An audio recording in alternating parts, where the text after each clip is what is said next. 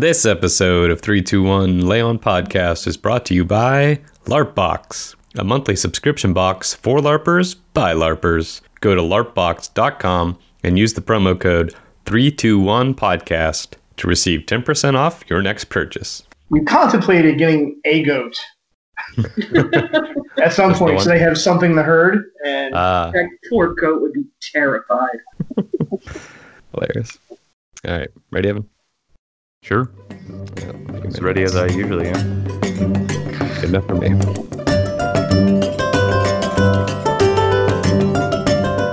Welcome to 321 Lay On Podcast. Next Level Nerds podcast about live action roleplay.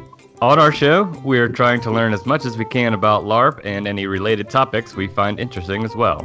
Visit nextlevelnerd.com or search Next Level Nerd in any search engine. You'll find all of our podcasts about gaming, movies, TV, and now comic books, and of course, LARPing. Welcome. My name is Ashton. Joining me is one of our hosts, Evan. Hello. We have recently returned from a long break of not LARPing to get to LARP last weekend, which is a weird way to put that.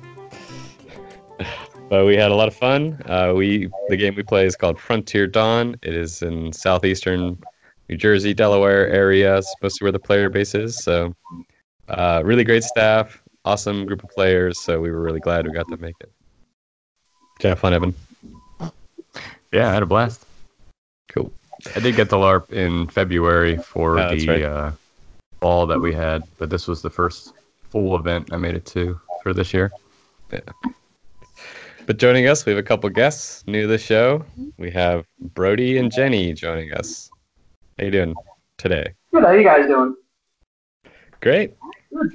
Thanks for coming. Absolutely. And uh, we, you are a couple of longtime LARPers, right? Uh, yes. Wait, wait.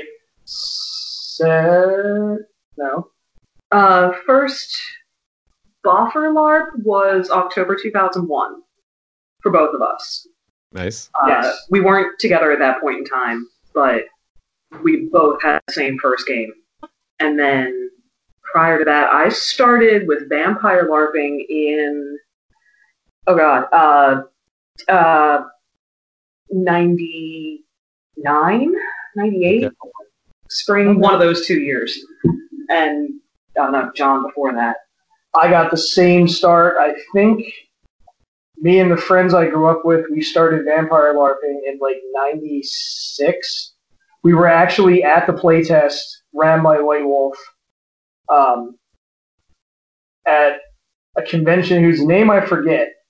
Mm. and uh, we found out about it last minute, and we drove all the way out to Harrisburg, PA, um, to join the game. And when we got there, the game was full. Mm. So uh, they, they were playtesting like it was. First of all, so LARPing was really.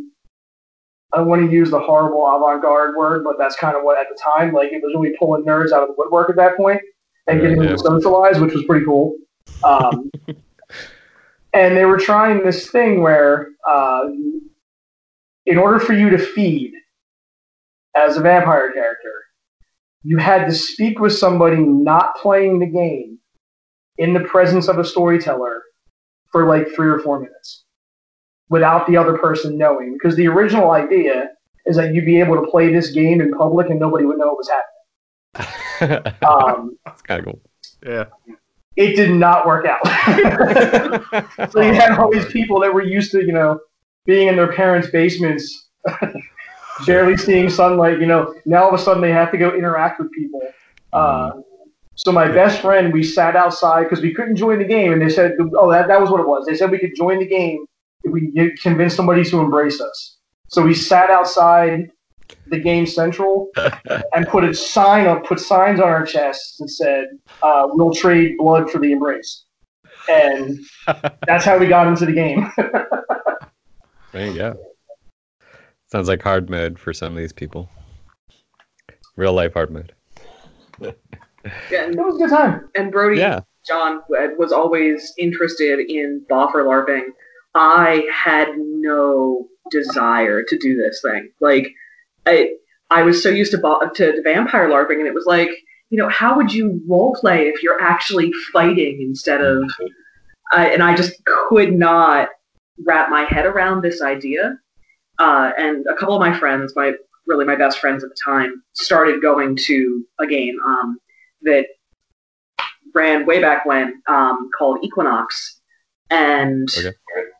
we uh, like I they tried to get me to go. I didn't want to go, and after like four months, finally the the um, guy in the couple said, "Look, it's my birthday weekend. That's the only place I'm celebrating my birthday. If you don't go, you're going to miss my birthday." And I was like, oh, "Well, crap. I guess I'm going then." Uh, and I went, and that was it. Like the first, the first time that, actually, the first night I was just terrified. I had no idea what was going on.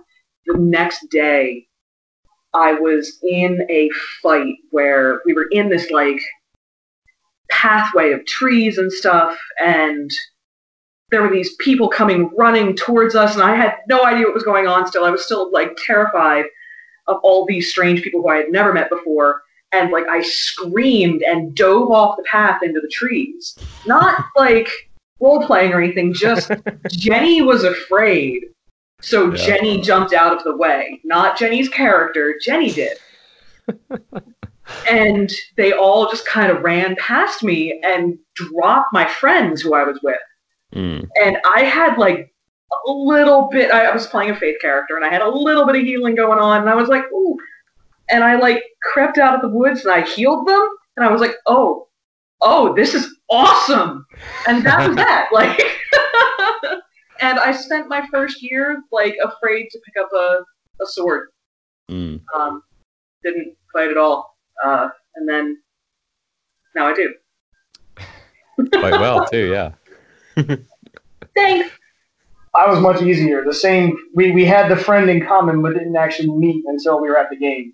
Uh, he came to us and was like, "Hey, you could be a paladin of the god of death, and you hunt undead because necromancers steal souls from the from his halls and he hates necromancy."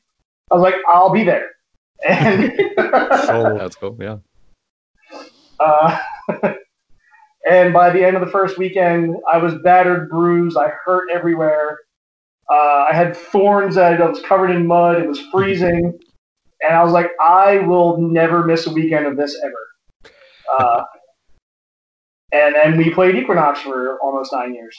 Oh wow. eventually it the old owners sold the game uh, to me and a couple of partners Oh. and we ran it for a few years until like 2008 with the the economic downturn Yeah. it really it really put a hurt on the game and the camp kept getting more expensive and eventually we were just exhausted like both emotionally and financially uh, so we chose to end the game um, prematurely it kind of sucked but Yeah. yeah, it would have been to I don't know between the two of us probably seven different games at this point in That sounds time. right. Uh, like four as long term players. And Mhm. Frontier Dawn is our current happy home. Yeah. That's so awesome. there's our intro. Sorry. Yeah, Uh, that's perfect. Yeah, short story long. Actually, the, the funny side of that is that when she finally did pick up a sword, uh, we were just friends at the time, and I watched her take a shield to the face, and I watched the light switch go off in her head, and she beat the hell out of these two dudes. And I remember looking across the field, and this is, you know, this is 16 and a half years ago. I said, I'm, I'm mating with that one. That's going to be my wife. And uh, guess what? It's beautiful. Rom rom com written all over it. Pretty much. That's awesome. No, it's uh, interesting, and that sounds like a whole nother podcast. Uh, the uh, running the LARP and through that, you know, Sure. that time and stuff. Uh, but yeah, we're we'll get to that someday. Cool. But yeah, we uh, had an event this weekend um, at South Mountain YMCA in southeastern PA. and it was the second event, uh, second full event of the third year of Frontier Dawn. Right. Right. Yep. So yeah, fairly new game. Um, and yeah, it was a lot of fun. But you you two were not able to make Friday night, right? Unfortunately, yeah. Saturday. No. I Gotcha. I work in Manhattan. John works in Philly. It Oh, wow. it is brutal for us just doing our commute. Yeah. Um, and then it's just too much going on. So at like nine thirty, we still hadn't been able to hit the road, and we, we said we just can't. Um, we also get up extremely early for work, so Yeah. like five thirty. Um, so at some point, I said, "No, honey, it's just not safe for the for the, the drive at this point." Yeah. Yeah. So no, sadly, we missed we missed some awesome stuff from what I hear, which is disappointing. But I mean, it's it's the price you pay. For Sure. sleep. yeah. For healthy. Uh, your Some bed, obviously. South Mountain's a really great camp. There are real beds there, which is Yeah. uh, fantastic. I love that camp. Right, I love South Mountain. Yeah. but my bed's comfier. Yeah, Yeah. it well, it, they had a late start. Um, unfortunately, they had some issues with the storage unit, and it was raining like torrential downpour. Um, so it, it was a late start, but like in the back of my head, I knew like ah, it'll be fine. Like, like I wasn't worried as like as far as the game suffering because you know it's al- that's always a really great game, and the staff works really hard, and the players are real understanding. You know, so Yeah, uh, it's but it's always hard to judge that sort of thing. Um, I, I don't I don't mean necessarily about oh are they a great game. I mean as somebody who has to make that decision as to when you can lay on. There are so many things that factor into that. Like I'm sure that there were people who were held up by the rain. right. So at what point do you say, okay, this is who's coming tonight. It's time to to go. Or at what point do you suddenly have half of your player base turn up and game's already laid on? Right. Um, which is either way, you're you're damned if you do, damned if you don't. yeah. So um, yeah, I highly sympathize with the staff on that kind of decision. Right. And right now they're doing a lot of specific things for people's higher lists and you know sort of unlocking these other other abilities and, and trees and stuff for people. So they kind of needed certain people to be there that they had you know p- prepared mods for. Yep. And that was actually it seemed like most of Friday night.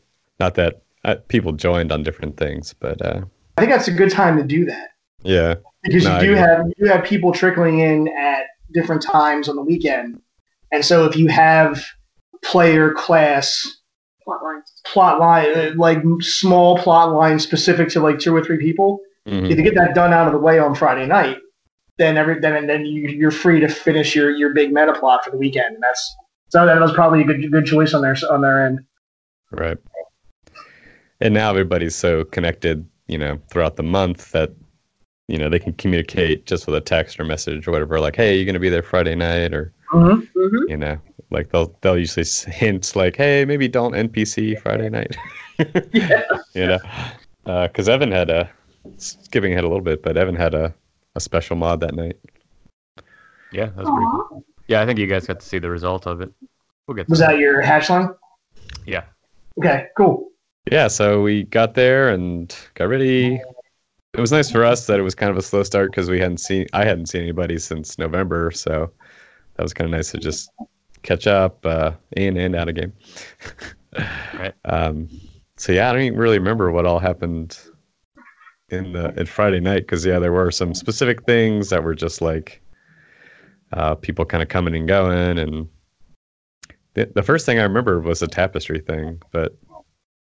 Remember Well, I think- before that? before that they had the surgery and there was a mod they went on to like get something for that i didn't get all the details and i believe uh Akius and kat got their maybe racial paragons I think it was a title because I was talking to him today. There's a there's a certain title for a kingdom, I guess. If you're from Uh, Drayok, oh that makes a lot more sense Oh yeah, that's the feed yeah, Theoden or Theoden or whatever. Yeah, it's like a wizard alchemist or something, or Hunt- Hunter Alchemist thing or something. Yes, and actually, that that was a surprise. My dad's because there there was. I like how they drop little hints about the hidden about the like secret lists and whatnot. Yeah. So that that was actually way more off the rails than I thought. Um, like I was expecting them to get like just some secret alchemy potions and whatnot that work against undead and whatnot. Uh, Mhm. I was not expecting the whole uh, here. Let's add a bunch of extra organs into you so you can live longer thing Yeah.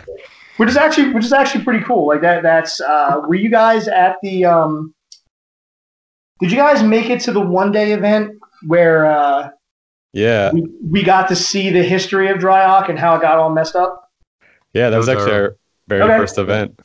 Oh, uh, that was your first event. Okay, I thought I remember you guys being there. Yeah, that was. That We was had that no was idea what was cool going on. yeah. What's speaking of speaking of being in the woods and having no idea what's going on, screaming as Jake runs toward you, swinging boffers. Yeah, Jake's not a small dude. But yeah. But yeah, it was kind of funny because they came in and we had missed what was going on. But uh, I was playing my one character who's kind of like, he's real into learning and researching and stuff. So something's gone on, I wanted to like take notes. And so I walk up and Pete turns around as his NPC and he gets all serious and he's like, anyone not a part of this ritual will be sentenced to death by rule of Drayok or something. I forget what he said, but it was basically like watch and die. and it just like struck me like as annoyed. And I was like, "What? Who are you? Why are you doing this in the middle of our inn?" Yes. I was like, "You you're trying to be secret. This is the most public place here." and I was just gonna leave it at that, but they they ended up moving into like a room. Um, it was really just like the washroom or whatever. But in my opinion, that it made it kind of more interesting because they were doing the surgery, replacing organs, like you said, or adding organs, and so they were role playing it out and screaming in pain. And but now we couldn't see it; all we could hear was the screaming. so it's almost a cooler effect to be like, "What is going on in there?" Yeah. So Uh, that was yeah. crazy.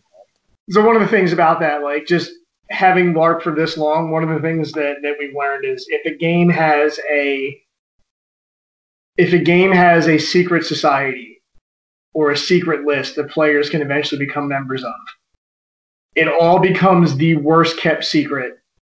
the moment the first player gets hit, it's over. Like that's uh, Yeah, they weren't subtle about it.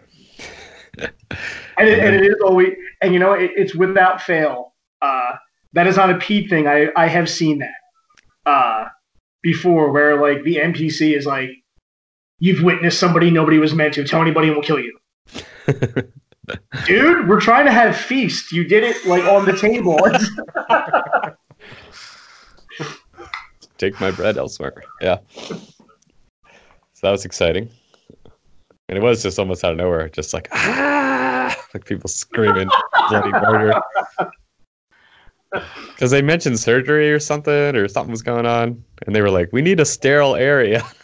I was like, I heard pirates crash through the ceiling. I don't know how sterile this place is. yeah, we have a, yeah we have a new skylight that my character has has uh, groused about endlessly since it happened uh, yeah, that sounded. We missed that event, but it sounded pretty fun. Oh, Han- Hangas was mad. Like everyone else was like, they stole these magic items from this place, and this person got hurt. I'm like, our roof. You know how much it takes to fix that damn roof? Like, I just built that thing. Come on. So yeah, that was one exciting thing, uh, and then there was a bit more of a what I'm thinking is the main plot of the of the season, uh, constructing this giant obelisk weapon thing um, to fight the main enemy. Uh, but that was pretty cool. We had there was a tabard again found at an event I didn't make it to, but uh, it's kind of the blueprint blueprint for it, I believe, right? More or less. Yeah, basically. yeah. So, um, that what I learned that weekend is they should definitely let Pat, um, who's one of the staff, one more archaeology mods.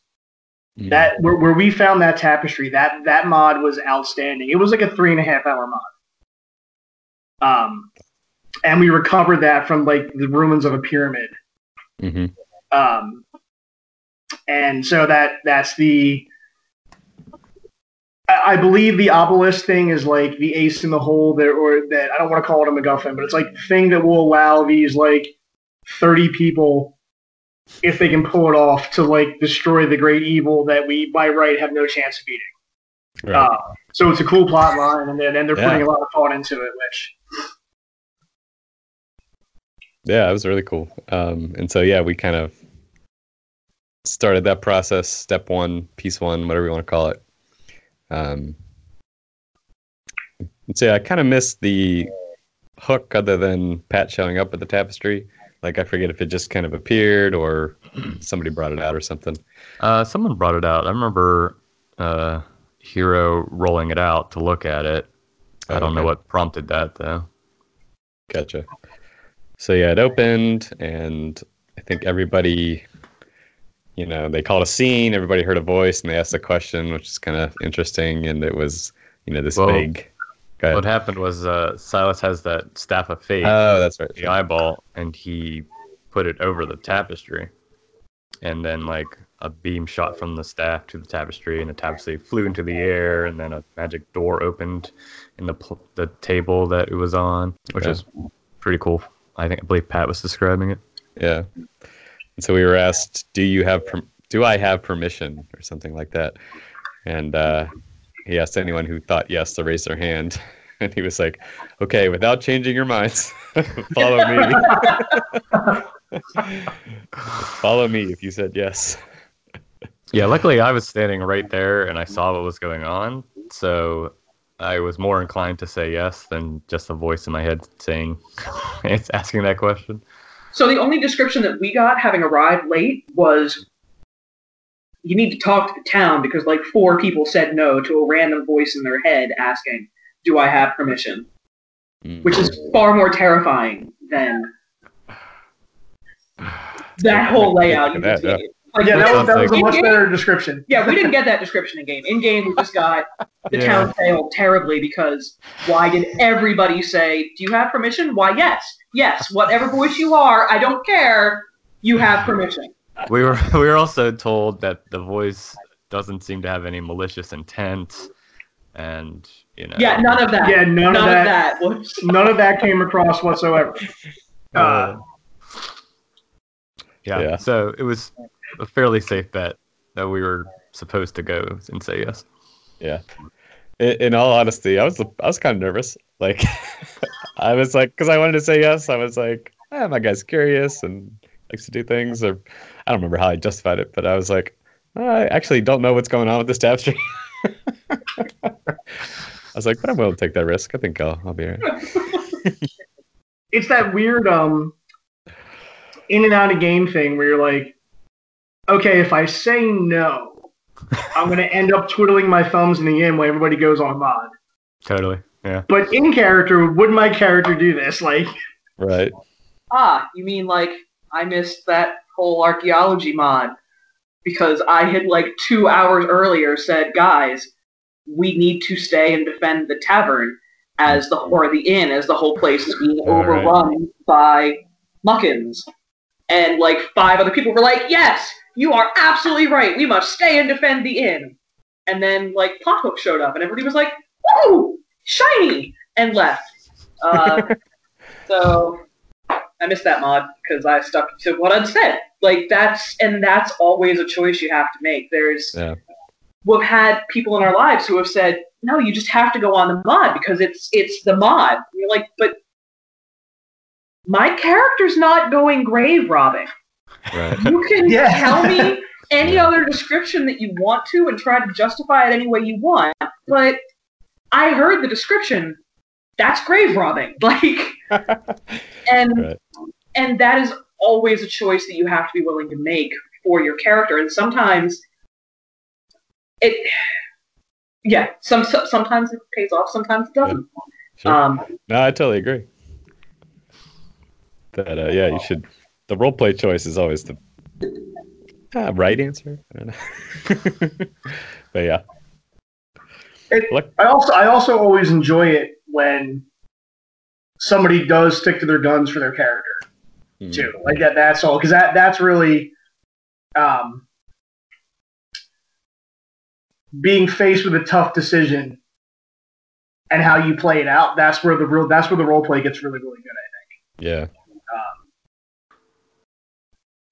Yeah, and I think that's we've seen a lot of that. Uh, you know, like yourselves and a lot of other players have had a lot of experience LARPing and role playing and even just acting and stuff.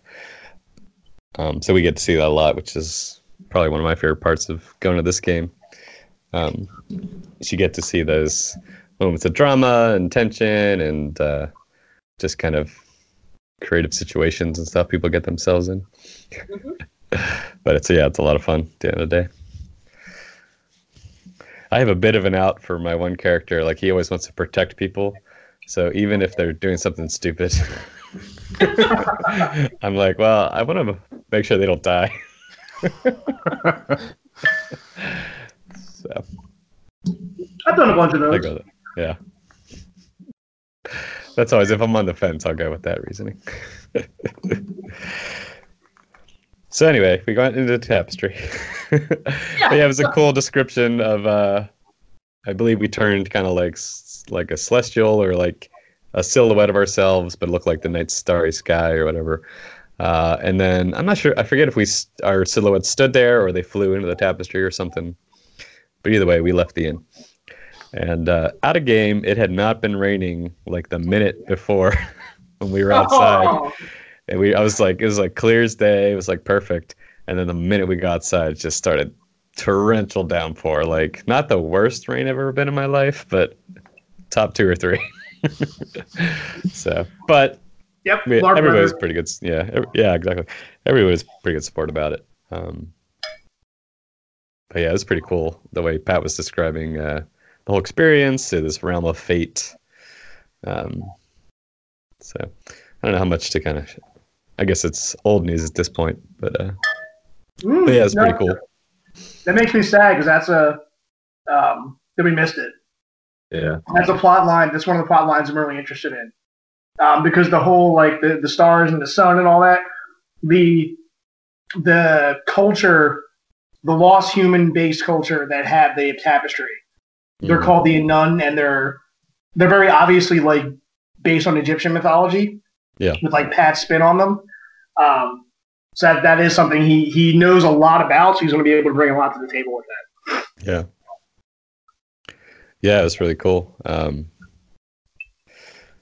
so yeah, it was it was kind of cool because he was just we were walking basically in this like you know suspended stone pathway in space, and it was like you realize if you go off this path, that's not it's going to be the end of you, basically. so that's a bit of added pressure to walking Yeah. through the path and stuff. Um, but yeah, no, it was cool um, because it, what I thought was cool was the way he described it. Sounded like it kind of left it up to everybody's interpretation as to what they saw. You know, because he was saying you saw visions of past memories. Um, you see things that have happened, but you know couldn't have happened that way. You hear conversations you were never privy to, and things like that. Um, so there was a lot of that left up to the imagination. And then even when we were fighting things, I kind of asked later, like, what do, what do we see when we're fighting? And he was like, all kinds of things, like anything you fought in your past, and could be a mucking, could be a skeleton, you know. So it was, it was a lot of uh, imagination and role play and stuff going on. So that's really cool. Did you actually fight on the mod, or was it Yeah. all description? Okay. No, yeah, we so we walked, and that was just kind of traveling, and then basically turned around to go back. Um, like we were traveling through space or whatever at first, and then uh, we were on this path that we were being led towards something, or a couple players were using some abilities to sense where we should go or whatever. Um, and then so yeah, things were kind of jumping out at us and attacking and and whatnot. So some some uh, dedicated NPCs fighting in the dark and the rain. so kudos to them.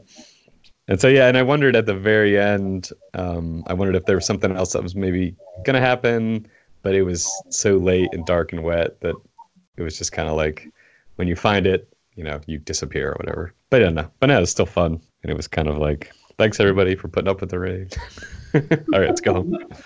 So, but that was you know sort of the big setup for what we were going to be doing that weekend. Mhm. So that was cool. And then it was getting back to the end, and I think all the people that said no were like looking at us like, "Yeah, we're glad we said no." so then, yeah, trying to explain it to everybody and talk about it afterward was cool. But yeah, but yeah, it was getting late and I was getting tired. but we were pretty sure something was going to happen that we wanted to be around for, and I was glad we stuck it out. Well, good. Yeah, it was uh, somewhat obviously my highlight of the event. I had been told to make a phys rep for a dragonette for reasons, Yeah. and so uh, I then asked uh, Tiffany when I should not NPC. She said definitely not Friday night. so it was it was getting really late. It was like probably two or three at this Yeah. point. And I think you even asked like, "You're you're sure that's happening tonight, right?" Yeah. uh, but definitely worth the wait. So Septima comes out, and uh, we start talking about the egg that I had at that moment, and trying to maybe take some preparation because I don't know if you guys have been around when we had been attacked by these creatures that were after the eggs before. When we first found the egg, we got attacked, and then when Septima's egg hatched, we were attacked. Uh, and it had power to um, put compulsion on the wormkin, so we were hoping to avoid that.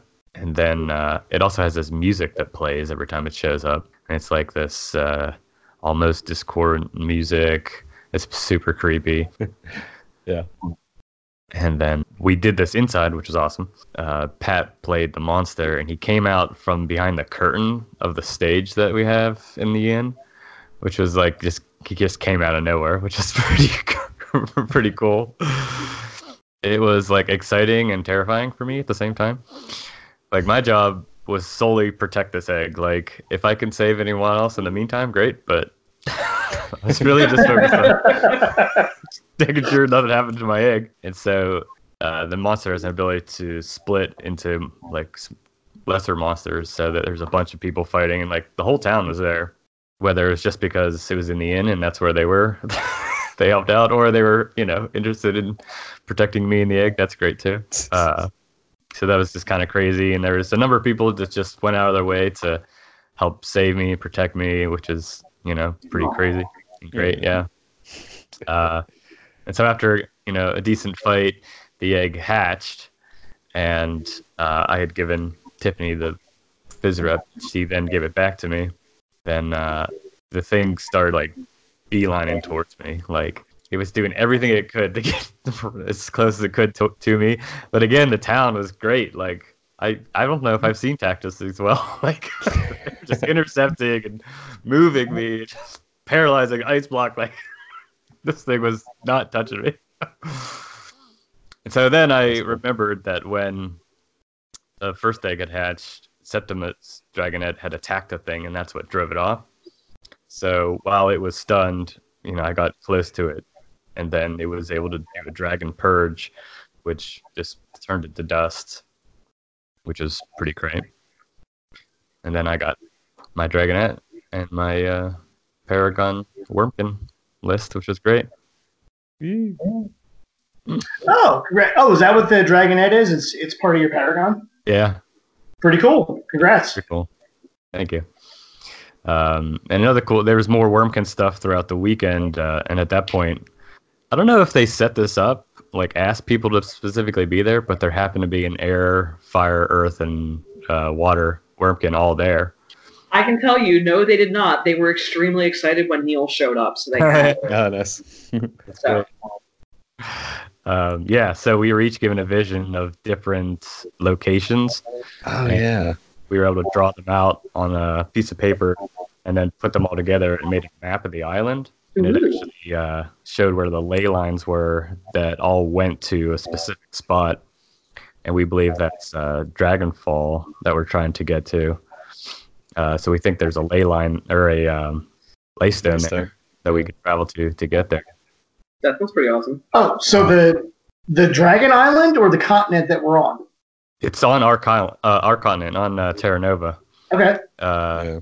and we were, found out at the end of last year that there's a place called Dragonfall, and it's connected to the Celebinari. And we think if we take the corrupted skull there, we may be able to purify it, or maybe even revive the Celebinari that we fought last year. Nice. Yeah, so that's pretty exciting. And And, then, then- uh, what? Um, Zimmy, uh, our air Wormkin, she uh, was given a vision of a mountain that was nearby and felt that there was something important there that we needed to go to. So we made plans to make an expedition there the next day. Yeah, that was cool. Yeah, and so right after the egg hatching mod, um, there was some kind of ritualist thing going on, or had been going on while that was going on, or something. And then they kind of came back to the inn, and there was a shadow unbound just kind of walking around in the tavern. And Jake's NPC, um, Wait, a what? a sh- like a shadow Faust that was unbound. Okay, okay, okay, okay. uh, it was played by Eleanor, and she had this really cool mask on. I think think there's a photo Oh, I on think there's a picture up Facebook. on Facebook. Yeah. Right, yeah.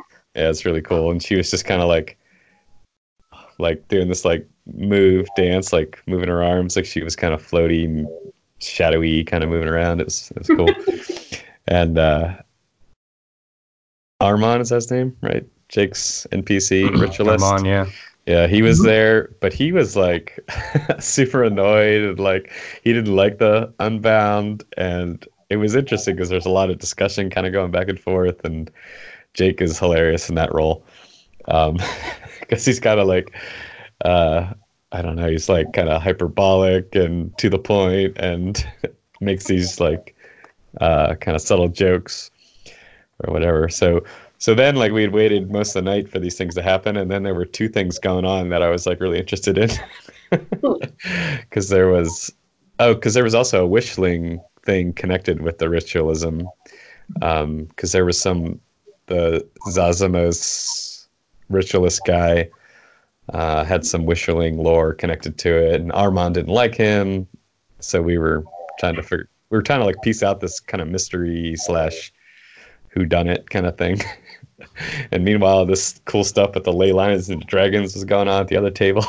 so I kept like going back and forth. so Yeah, that was a I- good role play at the end of the night. Yeah, he actually pulled me aside uh, because two Novembers ago, uh, a group of us made a deal with the gentleman. Mhm. Our group, Our Speaking saying group, yes uh, things. yeah. I don't know. I think we just thought, oh yeah, we'll help out, and you know, we're kind of new. We want to prove our worth or something. I don't know. So we agreed. Yeah, hey, let's let's set the stage. We were facing the undead army, undead forces as far as the eye could see. But go on. yeah, and so someone had the idea that the gentleman could help us out, but Probably Armand. he- probably, um, and then a number of other people were with us, but they are no longer a part of our game, uh, unfortunately.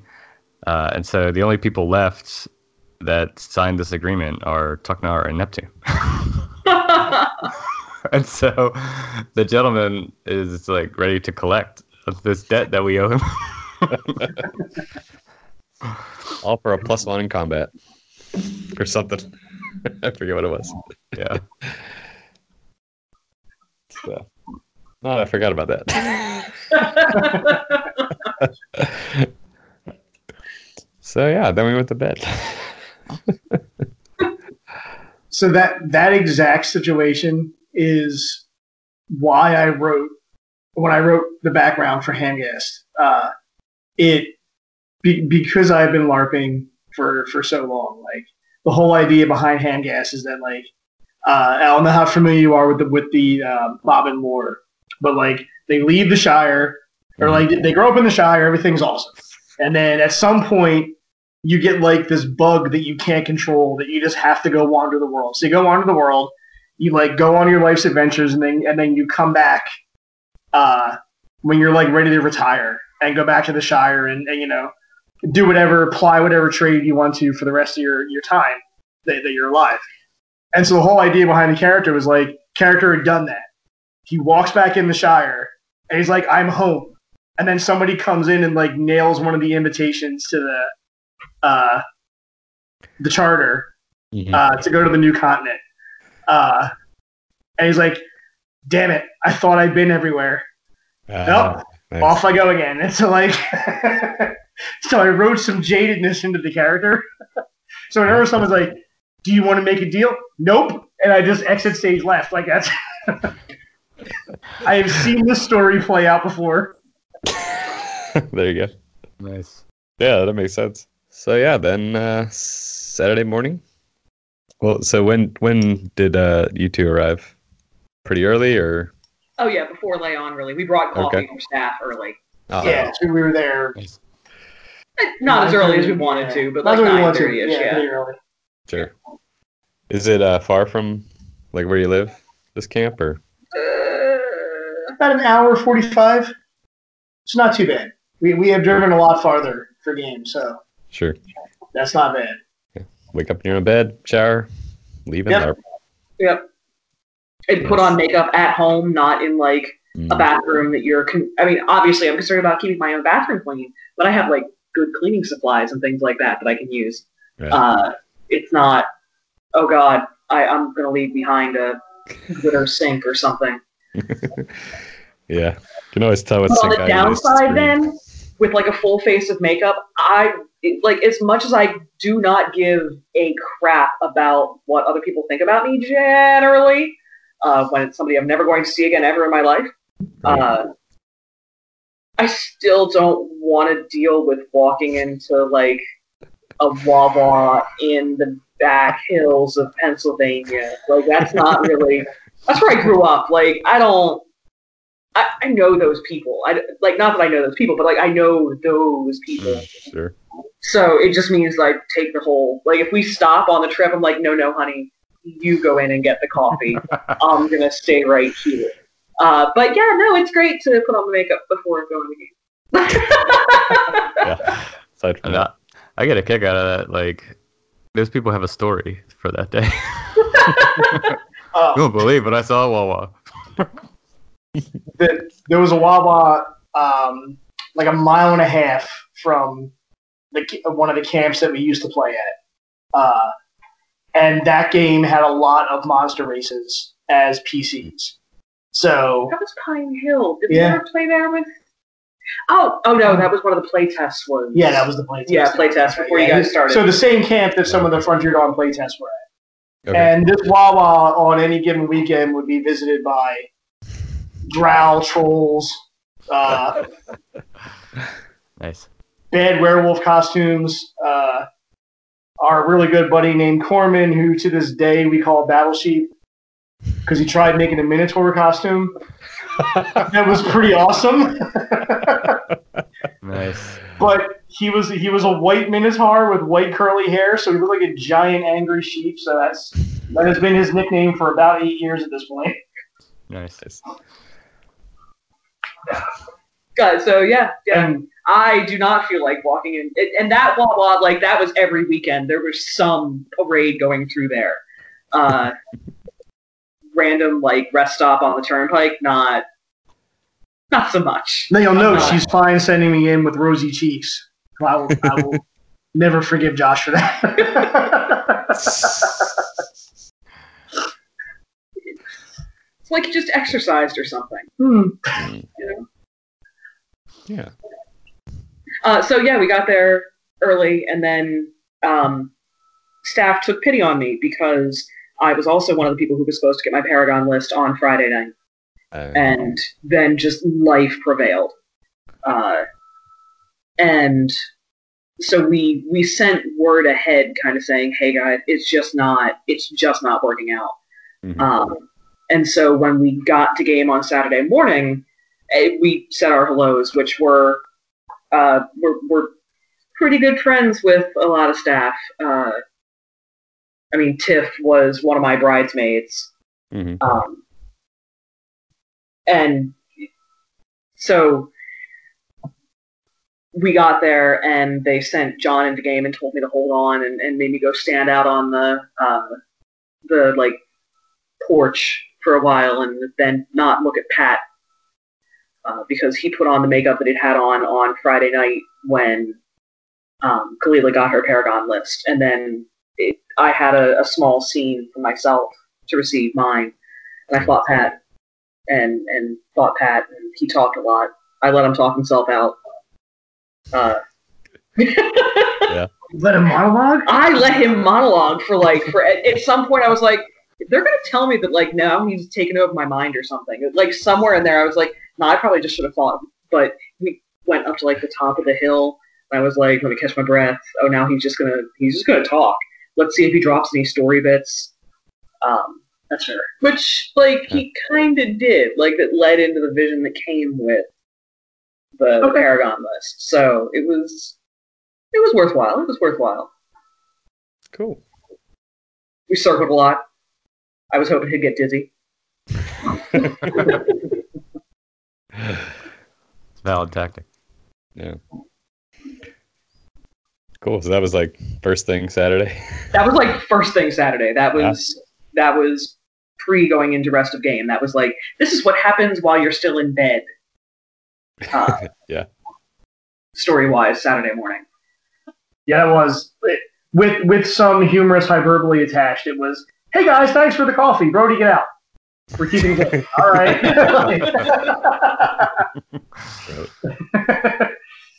uh, and as as is my every Saturday morning at Frontier Dawn, as I finished my cup of coffee, evil poured into the inn and ruined my coffee. Like that's that just seems to be every every Saturday. Like it's always when my waffle comes off the waffle iron.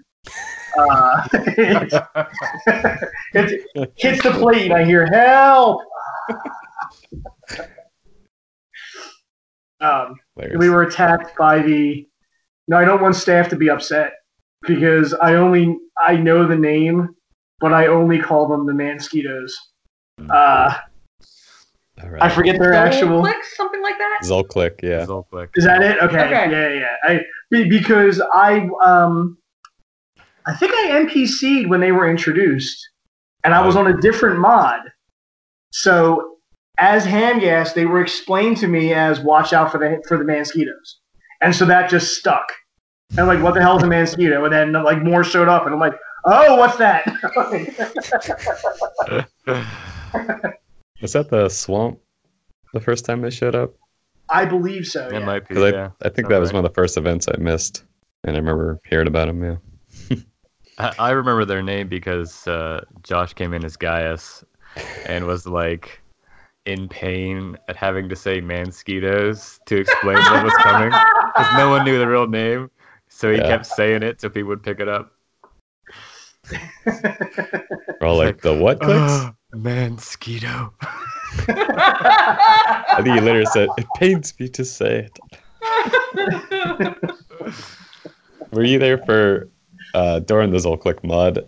Zach's character hero was explaining it to somebody, and he was like, "The way guys explained it to me was, let's say you invented your own kind of cheese, and it was the greatest cheese that ever been invented, and you gave it a name, and it's a beautiful name, and people are like, here, eat this cheese whiz, or something like that, or something really stupid." He's like, "That's what it's like." Is a good analogy. They're they're just weird. They're weird creatures. Like I, I, I it's a, it's a cool plot line, but like every other every other large creature that we've encountered, where like it's which is one of the things that we love about Frontier Dawn is how they they kind of mixed like the fantasy genre with like Land of the Lost, with like all the giant versions of just like regular animals, and for the most part, that's what they are. So when we run into giant spiders, they're giant spiders. They're not giant man spiders. You know, it's kind of the same thing with the giant ants and like so the the Zolclicks are the first thing that we've run into we're like mosquitoes. Oh no, no, it's a giant mosquito, right? No, it's a man with a mosquito head. Now, like this doesn't compute. Like it doesn't with everything else that we've encountered. Uh, that's one of the other reasons why the nickname stuck. Right. App description. Were you guys on the mod that uh, T took us up the hill? Yes. Yeah. Oh yeah, yeah. oh man. were you guys near the front or not? yeah. Yeah, that's right. Yeah. Just the whole.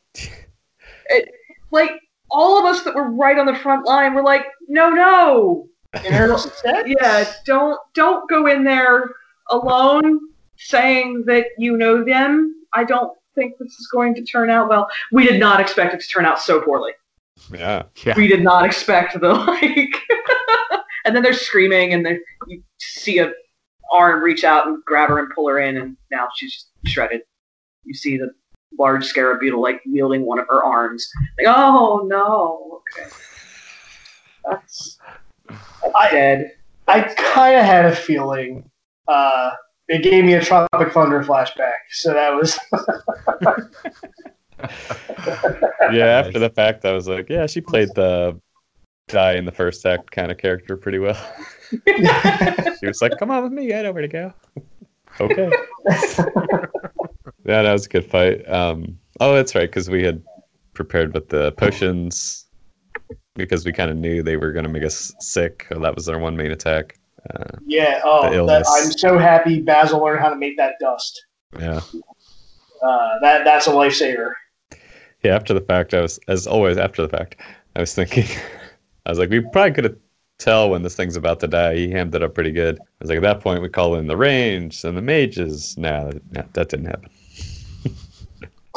but I'm guilty because I was, I was right next to the thing. So. So here's here's a thing that I've learned as um, attempting to play a, a battle master. There is a very fine line in between calling out battle commands and telling people how to play their character. Mm. Mm-hmm. And that is kind of something that I refuse to do. Because as much as I can be like, oh, I've got, you know, uh, too many, uh, 18, whatever the hell. God, is it? Yeah, like 18 years of experience doing this crap. That doesn't mean that my dollars that I played to pay the to play the event like mean any more than somebody who is their first time event. I feel it is my job more to help them find themselves. So, especially other girls who are like, ah, fighting's, I don't know, it's scary. Like, I'm not one to spar with them. I am one to build them up and say, no, you just gotta, you know, Mhm. it, it is a shift in attitude. And I think that that a lot more is my role. So, as much as it would be great to call for, you know, everybody get back, let's get the ranged in, let's get the it I kind of try not to do that too much until it's one of those like like it was on later Saturday night when it was okay guys, they're going to put up the wall, you need to know this and I'm sure we'll get there in a few minutes. Uh, Right. so that you're not trapped on the other side. And that's kind of the difference. It's it's I try to do situational awareness Mhm. rather than telling people what to do. So Yeah, totally. Right. I'm very unlikely to say, even if I am the one that kind of could say it, without people just being like, shut up. Like every time I hear somebody say shields to the front, I just want to shield bash them. Because I, I, like, this is 18 years of hearing people say shields to the front. And you know what every shield user is? Like, well, fucking let me through to the front line. Like, I, I can't get my shield It's- to the front if you are literally just standing in front of me. Um, it is also never the person holding a shield. that says They yell shield shield in front. front. It's always the person who's like, "Oh, I don't fight." Then why are you in front of the shields? Uh, I Maybe just you can pick up a shield for once and see what it's Yeah. like. yeah. It's kind of like when people yell "healer." Like, you know my name. Like how? Just manners at that point. like just get to game, learn one healer's name, just Mhm. one. Like, and when you get to the mod, be like, is that person here? Yes, they are. Great. And as soon as you call for a person by name, guess what? You're gonna get like a positive response. Yeah. If you just call healer because you out of game have not been able to bother to learn a character's name, Just die. Just die. I, I can't care about you anymore. So, all right, there's another soapbox moment. So, Ha- hashtag healer trigger. Yeah. I may have played Don't have to me. healers in my time, a couple, maybe. Yeah. now, this might be a hard question to kind of answer in a moment, but um, like our game tends to be a lot of large group stuff. Um, it's getting to be a little less of that, but have you, in your experience, um, do you prefer one or the other, like a small, I don't know, five, six party, you know, small party mod, individual ca- kind of thing, uh, or the bigger group, all the town kind of stuff? Um, as much as the smaller groups can be fun, it can be extremely difficult to manage that when you're running a game. Yeah. Um, first off, how do you tell people? Like, as soon as you're like, oh, this is going to be challenging, but don't bring more than six people. It's like, Right. how do you, what? How do I, how do I justify that? Right. And also, there's that aspect of, hey, you need to bring a small group to do this. You don't know what's going on for the rest of the town when, like, as a character, if you're being asked to make the call on who to bring on that small group, you are intentionally excluding other players. Yeah. So, just from the meta aspect of it, I'm Mhm. not crazy about that because the only way to handle that is to great if there's like a small storyline going on and then the rest of the town is occupied with something else fine great fantastic. If it's like we're going to take away six people and do something it's kind of and the other 35 people are left sitting in the inn twiddling their thumbs. So i don't care for that. Um, and the only way around that which some games have done is to run that same six person mod over and over and over again Sure. but just the like the meta of that and trying to say like oh it's uh it's the person's brother back to ask for help like oh it's their son who can't find the caravan what i so that's really Yes. so personally, no, I do tend to prefer large group story. Um, Mhm.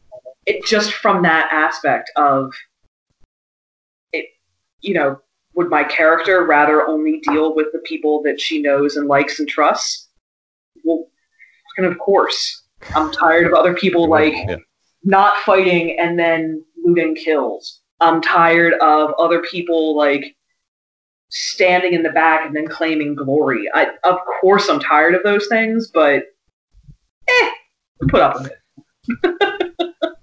I'm more mixed. It really, it's really situational. Um, Mhm. And I think as long as everybody gets a chance to shine, is more Yeah. you know, like if you're at a game and the same, you know, if it's a 40 person player base and the same 10 people always get taken for the super secret private mods and like, I don't dig that. But like, you know, if, if, if once every three events your character gets to really stand out and the staff can manage and people give people the opportunity for that, um, then I'm all about that. Um, and I do like I do like scouting mods. I love treasure hunt, uh, dungeon crawl mods. I also really love big battles. So it really, um, honestly, for me, it's and kind of how I am about how I feel about most things in life. It's it's individual situations, um, Sure. and because I by equal measure, I don't like. I don't like when staff will, and this isn't a Frontier Dawn thing, but just LARPing in general. Like, um, they'll write a plot for somebody that has not worked for something, Mm. or they railroad it, and then like you'll have, and that's where like favoritism can come into play. Uh, and you'll have like, so that person over there, like, so if they follow a religion in game and they follow like their character follows all the tenets and whatnot, um, they there should be accolades for that. But then you have the person whose character sheet just says the same character class, and they just kind of phone it in, and then they'll complain, "Well, I don't get the same stuff that that guy gets." Right. And again, that's all situational. That's where I'm kind of mixed with it. Sure. Yeah, and that was just kind of what popped in my head is the chaos of a big battle. It's like that's probably all I say. I'm probably guilty of that. Like, oh, I didn't heal her. like, 'cause it's like I can't think of one person's name at that point. but if we were in like a five man group and we had, you know, Neptune, I actually probably do call for Evan more than anybody. like Neptune. I Uh, hope you know my name. Yeah. And yeah, uh, yeah, uh, my experience um, is so much smaller. Like uh, last couple of years, and then a year or two, a decade ago, is about all my experience LARPing. So uh, the first game we played was really large. Um, you know, a couple hundred people, I think, an event. Uh, so it was kind of mixed, and they would have like random stuff going on throughout the event. So either they'd have roam, roaming mods, uh, mobs of like you know things you could fight, or they'd have cards you find that you could turn into the plot to get them to throw something together for you real quick. Okay. Yep, we've done. We've seen games run similarly. Um, Yeah. I, I do miss more roving NPCs. Mhm. Uh, but at the same time, I've just watched in general in LARPing the last too many years as players have become more and more sedentary. It's more and more difficult to get them out of the inn. Sure. and it doesn't matter like it once upon a time it didn't matter what kind of weather it was. Like okay maybe not rain. Rainy days you just wanted to stay inside. But you know if it was a fall day whatever you, you just went out and you walked and you role played while you walked and you ran into things. And there was a whole bunch of you know never go alone because then you'll die. But it, running a game, we always had things running around until at one point, just we could not get people out of the inn anymore. So I started putting treasure boxes out in the woods, and everybody knew that somewhere out in the woods there was a treasure box, and that started getting people up off their butts again. Um, but it, it's it's one of those balances. If your player base doesn't want to go anywhere, like then you can't really take the NPCs out of doing just big mods. You kind of have to keep them there. Um, Right. So yeah, balance. That's the chicken or the egg. I don't know what happened first. Whether games stopped sending out random encounters or people stopped looking for them. I really don't know when that when that changed. Uh, like when we started, that was more of a thing. Random encounters. Um, and we tried it before Frontier. Pat Tiff and I were piecing at, at a different game, and we we had the worst luck imaginable. Like we we went out, we we were a bunch of vampire hunters, and we went out hunting for vampires. We never found a damn vampire. and, and I mean, we we would go. We went out on the camp, and we must have walked the camp like three times, and just had no luck. And the one time, the one time we came back into town, where they were like, "Guys, there's a bunch of vampires here," and we're like, "Oh my god!" Yeah, man. And then we started thinking Classic. logically about it. We're like, all right, if I was a vampire, I would sure as hell stay away from where the roving band of vampire hunters were. Like, we were the random encounters for the NPCs. Like, that's, oh man. And yeah, like you said, uh, Jenny, I, I don't ever criticize how the games run because I totally understand that it's it makes it so much harder to, you know, c- try to cater to so many different play styles or what people want. Um, Oh, yeah. You can only do so much or whatever, and and they do a great job with what they're you know working with at our game and and the players too. So it's it's always just kind of a curious to see what you know what they're gonna do next and how they're gonna either do things differently or whatever you know. Mhm. And I oh think yeah, our games. that's really to their credit. Not just because they're we they're good friends of ours and we love them. Like to be playing LARPing as long as we have, and to get to get us jaded jackasses to go wow at something yeah, is not easy. And they do something at least once a month. yeah, that that or once an event that has us like, all right, that was pretty damn cool. Like that's so they definitely love what they're doing, and that's that's really important. Staff needs to love their game yeah. uh, to get the players to love it, and they do a good job of that. Yeah, exactly. Yeah, it might be a good segue because I don't want to keep you up too much longer. We're already Uh, like half an hour past my bedtime. Like, Ah, um, well, yeah. Uh, if I was gonna skip the main mod, unless there was something else you wanted to bring up that you really enjoyed. Um, uh, just the lead up to main mod. So I don't know Oh, how yeah, much of main that. mod rocks. Um, so we had like this terrible hour long twenty question session. oh yeah, we were there for the. Were you there for that? oh yeah. Okay. Yeah, I actually initially talked to them because they said Neptune went out into the space. He can talk to him. Oh, it was like I just had no idea what questions to ask. Like, how do you?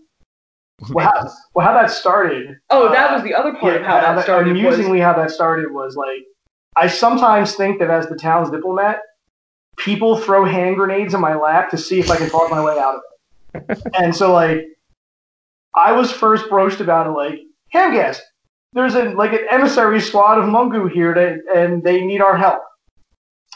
So I go out into the situation, and I start talking to them, and I'm like, you know, and, and of course, you know, Port Harmony is always willing to help our allies, and they're just like, wait, we're here to help you, and I'm like, ah, see, I was not informed about it, Uh, and then like having, same thing happened to me. So Yeah. it's, it's Felicia there playing her Mungu, trying to help us and give us information for for the main mod.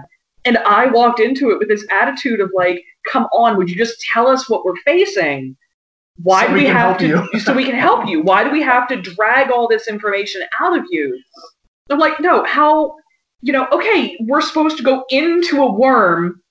uh, is there room to breathe in there? And just like the attitude that I walked into it with was like, help, help us help you. Why aren't you being forthcoming? And eventually, it, like somebody finally was like, oh no, they don't, they don't want us to go in. They're just okay with it, and they'll help us. I was like, whoa, wait, ah shit, and like I had to backpedal really hard. Um, they think we're crazy for doing Yeah. this. yes, That's why at Yeah, one point I broke down and I was like, okay, okay. When you return back to your hive mind, uh, to your grave mind, are there any questions that you're going to tell them? I can't believe these idiots didn't ask this question.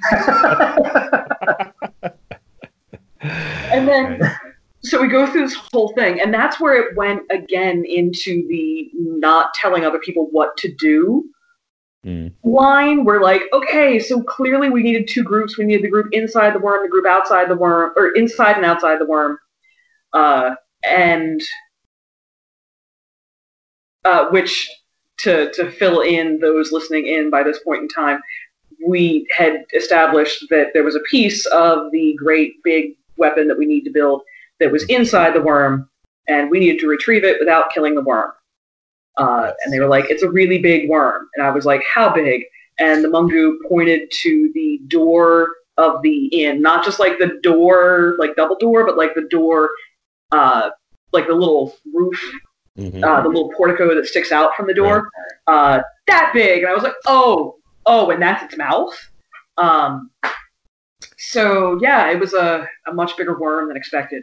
Uh, and so yeah, I didn't quite right, get so the we're going into this size. ginormous worm Yeah. to retrieve the the item that the Mungu are kind enough to tell us where it is, let us know that yes, it's okay if we take it, even though it's a crystallized piece of one of the grave minds.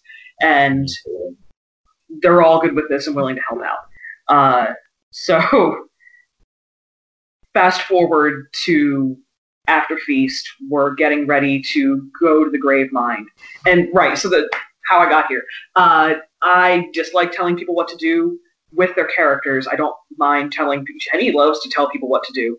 Uh, but Jenny does not like telling people what to do with their characters. So as we're going down the line and like people I, it was like, well, you you're noisy. We need somebody noisy outside the worm to make sure it doesn't submerge while we're in it uh, because who knows what could happen. Like it's it's a ginormous worm. Um, and the person I pointed to was like, "No, I want to go in the worm." And I was like, "Okay, fair point. Like I'm totally okay with you going in the worm because uh, I'm not going to tell you what to do."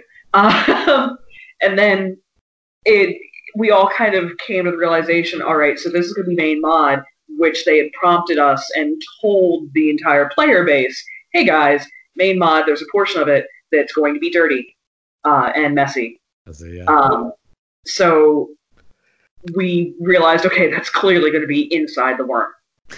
Um, and there were some people who they were like, I want to go in the worm. I don't want to do the messy part of the mod. I'll stay out. So it kind of came down to who wanted to be in the worm and who didn't want to be out uh, outside the worm because they didn't want to get messy, um, Mhm. which is is fair. Like I know that I have costumes that I have worn that I would be pissed if it got like it's dry clean only. Like I don't know what they're going to be throwing at us. I don't know what's going to happen. I it's one thing to run around in the woods and like kind of fall down carefully. It's another to go on a dirty mod with that on. Um, so I completely sympathize with anybody who was not wanting to go in. And so we started off at like a close to 50 50 split on who was going inside the worm and who was not. And then like information starts coming out. Like as the minutes are ticking down towards the start of mod, somebody's like, oh, by the way, it the goo we're using washes off hands. We're not sure if it will stain clothing. Mm. So there goes like five people who are going to go inside who are like, I am no longer willing to do this. And then they're like, oh, and there's also some tight spaces there may be some crawling. There goes another five people. And suddenly I'm like, shit, there's like five people going inside now. Crap, I wish I had tried to tell people more what to do. But I mean, certainly I'm not going to ask anybody to get dirty if they don't want to. I'm not going to ask anybody to possibly stain clothing if they don't want to. I'm not going to ask anybody who has bad knees to crawl on the ground. And then we get to the main mod. And you guys were inside at that point in time. We're outside. The Mungu like lead us to the edge of the field. It's it's you know a little bit. Oh wait, I, I skipped a step. So we're there in the inn, and one of the Mungu turns to me and says, "By the way, the worm has uh, risen up to the surface a little bit more. We saw that it has tentacles. And just told me that. I was like, oh, tentacles. Um, no, just don't. Don't tell anybody. Let's. I, I was watching as people were like, I don't know if I want to go do this, and I knew that we were going to lose people, and I was like, no, let's just let's just get them there. They they'll be surprised. It'll be fine. Now, from a purely in character perspective, it should probably be a small number of people that are like, yeah, I'm to jump in the mouth of the giant worm and fight my way out. Like, that's. it, that number should be small. So we get up to the the edge of the battlefield, and I knew it was going to be a small group of people going in. And I said, "All right, who's going in with me?" And there were people who were like, "Wait, you're going in?" I'm like, "Well, of fucking course I am. I can go inside a worm. Like, this is going to happen now." Uh, and like six people raised their hand. I'm like, "Okay, this is to suck so hard. Let's go do this." And the Mungu dropped the force field that's holding the worm in place. Great. And then uh, we start onto the field. And at the end of the field, I see rounding the building this purple, glowing, toothy mouth. And I was like, oh! And the Mungu told us to No, approach it okay. uh, That's the thing. quiet or, or slowly. Yes. You know when I heard that? When we were halfway across the field, and somebody who was running with me goes, Wow, you know, the Mungu said to go slow. And I was like, Oh, what? Too late. Uh, too late. Nope. and I, at some point in time, I said, All right, guys, mouth. And then everybody, like, I turned and kind of looked to my side, and I saw like two people there, two people to my right. I was like, Great, okay. Five of us. Let's go. And we get to the mouth, and I was like first or second to jump into the phys rep. Um, this ginormous frame of PVC and foam and cloth, and it looked amazing. Uh, And I jump in, and after jumping in, they were like, "Okay, just wait here for a second as I watch person after person after person jump into the mouth, and I was like, oh, this, oh, what? How many people? And it, I think it was more than half the town. I don't know what happened because literally I was like, who's going? Seven of us. Who's here? Like twenty of us. Yeah, Yeah. Um, so yeah, we're well away how, how many ended up inside. That's well, you guys were kind of beefy. Yeah, I mean, the hard part was we couldn't get. I, I had remembered fighting the Dread card before, and we had fought Dread card that like had to be killing blow at the same time. And that was people were not listening to that message. Like, or I, I guess it wasn't carrying whatever whatever it was. We No. finally got it. so we kept dropping them, and I, I don't know if you guys noticed when one of you. So it, those listening in, uh, our lovely hosts were playing the the two twin bad guys uh, in the big fight, um, and as one of them would hit the ground, I'd keep hitting them, and then I'd have to go fight the other one, and nobody would continue, and then the Hmm. one who was down on the ground would stand up again because we weren't getting them down at the same time. Mhm. Um, and then finally, finally we did. And then you were like, "No, we have to kill them at the same time." And I'm like, "I, I what? What do you want me to do? I'm running them through." Yeah, I definitely got killing blood like three times at that point. Yeah. I, I forget. I know one of you I just finally camped and just kept killing blowing. As I, was- as I was yelling, That's like, what Evan. Yeah. was that Evan? Okay, I was like, Yeah. that's this one's not getting back up. It's like, a, uh, I had a lot of fun. but it, Uh, um, it's having having scenes like that, like, uh, it really it, it, lets you indulge in in the like crazy fun fantasy part of LARPing, where like uh, So you getting getting to jump into the into the belly of a giant beast and like fight your way out is like it, that was you know the first Pirates of the Caribbean movie was amazing. The sequels, eh. but the end of the second one when like Jack Sparrow is like chained to the the mast and the Kraken comes up and he just goes hello beastie and jumps in it and fights it like that's awesome. So like Frontier Dawn provides like what's this crazy thing that let's do this like so it. Did you guys have the opportunity to crawl through the esophagus? nah, we helped set it up, but okay, so that was awesome. So um, you Yeah, jump in and out, and then they're like, "Okay, guys, wait here for a second. We went inside the building, um, and they had a, a a course setup of black tarping and tables and hula hoops to basically form a a tube to crawl through. Uh, and suspended from the hula hoops was slime and it was on the floor, and the whole thing was slimy, and it was such cold slime. The slime had no right to be as cold as it was, because it was not that cold out. But the, Yeah. the slime was like, oh, this is gross. Um, and there were worm noises and They somebody like- was spraying it with water like it was somebody was like pouring water from pitcher to pitcher, making gurgling noises. Like, it was good it was it was it was awesome. We get inside, we find the corpse of somebody, by which I mean like an arm and another puddle of slime, uh, and a note that left behind saying, like, this is my last shot of getting out of here. I'm gonna try and make it sneeze. yes Uh, and we are like, okay, that's a clue. That's probably how we're getting out. Um, but we had to find the, the because we didn't actually know Yeah. that was the other Oh, yeah. part is like Yeah, no. we, we, we didn't know how we were getting out we just knew we had to try to make the worm throw us up Yeah, the Once group we- was like, if, if there's a history of things that move really fast getting swallowed, and then like making it, and we were like, what? Yeah. And the monk was like, yeah, it just kind of, and then and then the things come back up again. so when people asked me earlier hamgas what's the plan i'm like we're going to go in find the thing we need and then do our very best to become indigestion Mm. and that's the plan Uh, so we get in, find the stuff, and then we, we find the thing. Uh, and then you guys kicked our butts. Uh, there's plenty of butt kicking getting on our side. So. But it was a good fight. It was a good fight. It was a lot Oh, of fun. good. Yeah, Brody, were Yeah. you the first through the tube?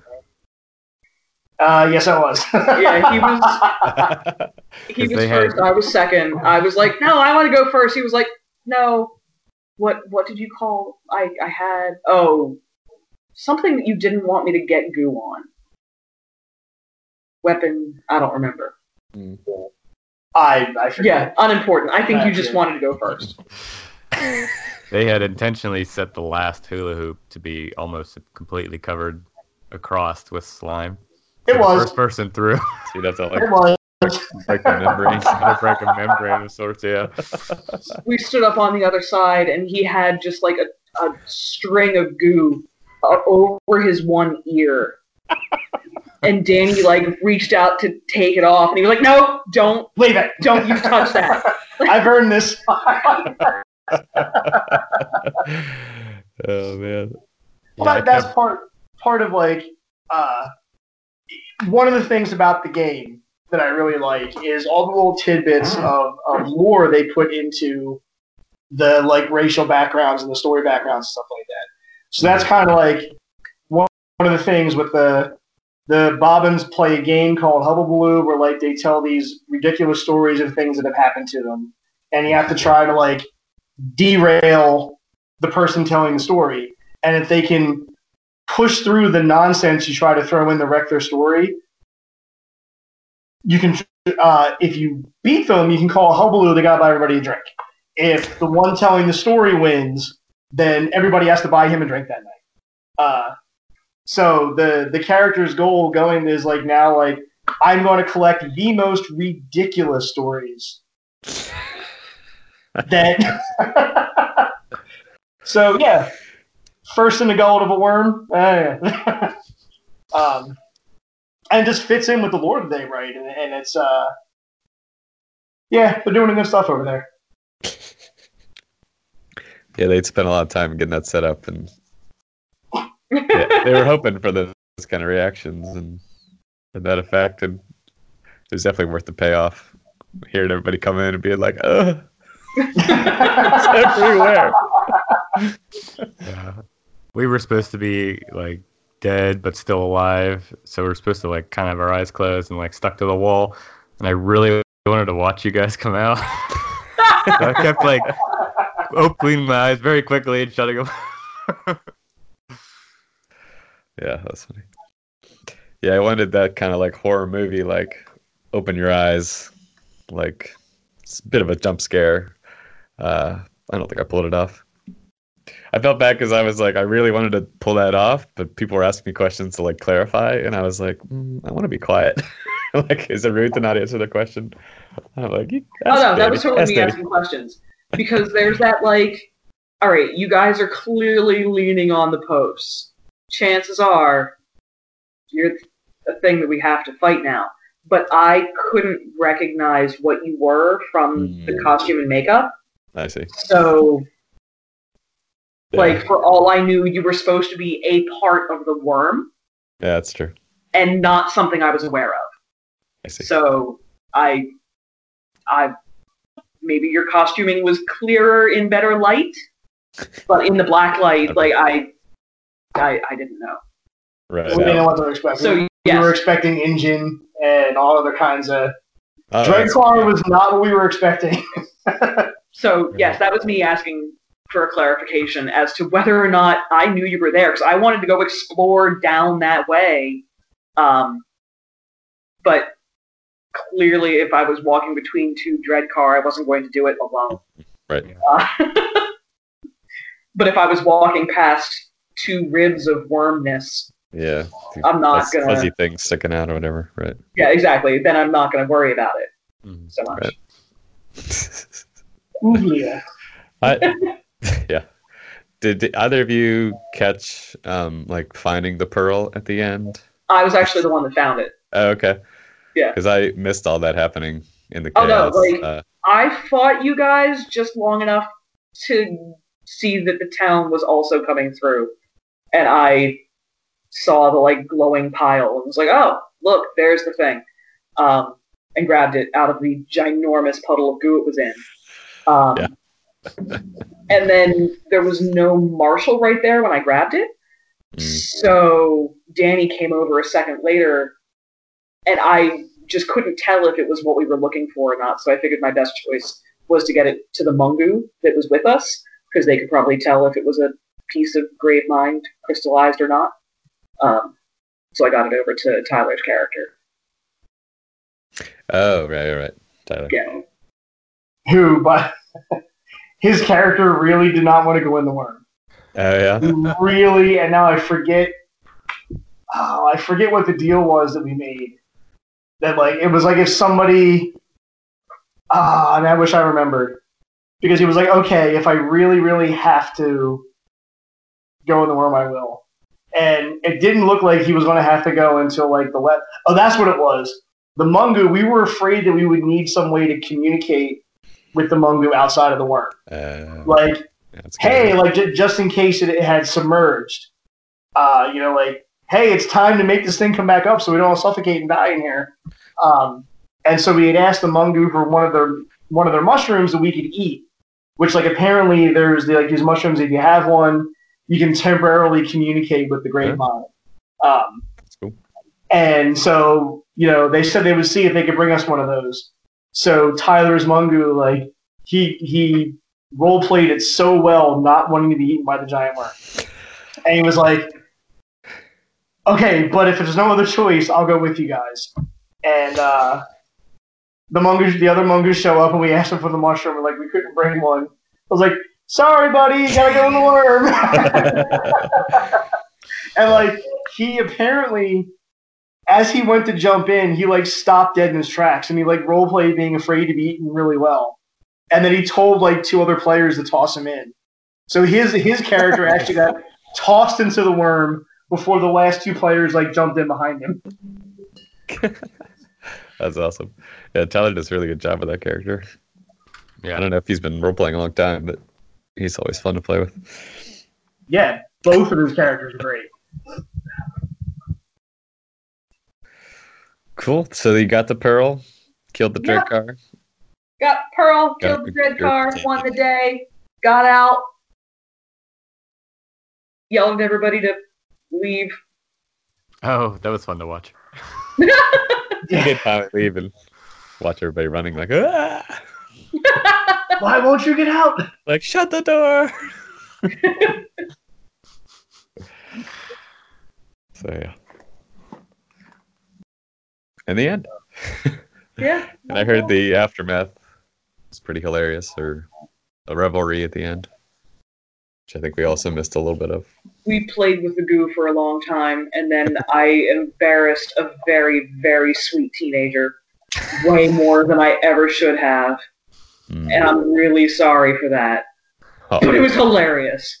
So I, I can't retell that story uh, on something that's being recorded because that's Well. that's just too far. but it but it involved somebody pulling off a part of their costume and then us just like there was a whisper down the alley that didn't work. Uh, Oh yeah. yeah, And then I think I think the last thing that happened were the the shadow assassin oh people yeah, were out. yeah. Um, and I think we, yeah, we left after that. So if anything else happened after that, we didn't we didn't see it. Yeah, we had by that point in But it was- it was Pretty late. it was like two in the morning. Yeah. And now, as we had come in the morning, we also had to go home to our bed. We didn't bring bedding and things like Uh. that because uh, John had parental, like, My parents needed help on Sunday. Yeah, yeah, Um, so yeah, we're we're one step closer to building the obelisk. Uh, and all we had to do was jump down the gullet of a giant worm to do it. The rest to be a cakewalk from there. Uh, no, I, no. there's there's nowhere up from inside the belly of a giant worm. It's only going to go. well put.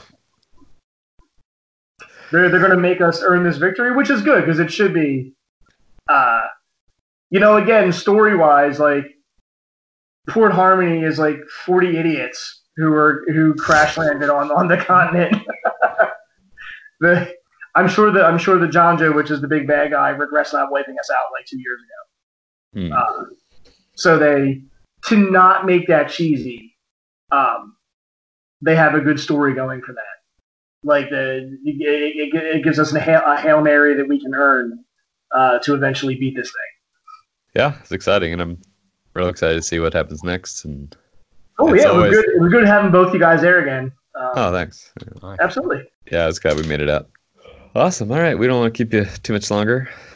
Uh, Cool. but we really appreciate you coming on and uh, definitely sharing experiences LARPing and and specifically this one. So, Yeah, I mean this was fun. alrighty, thanks a lot, Brody and Jenny.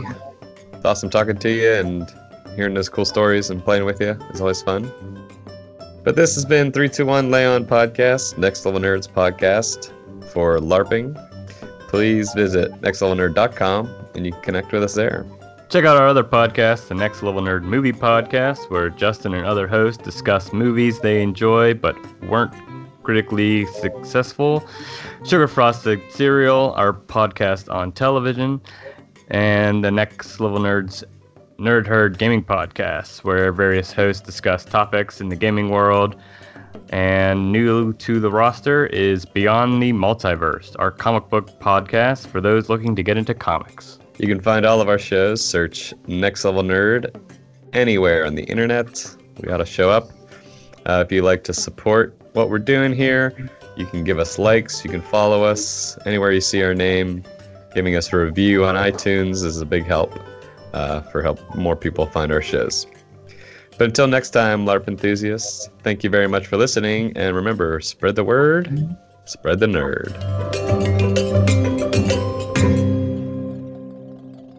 That was funny. All right, good night, guys. See you guys. All right, thanks a lot. See ya.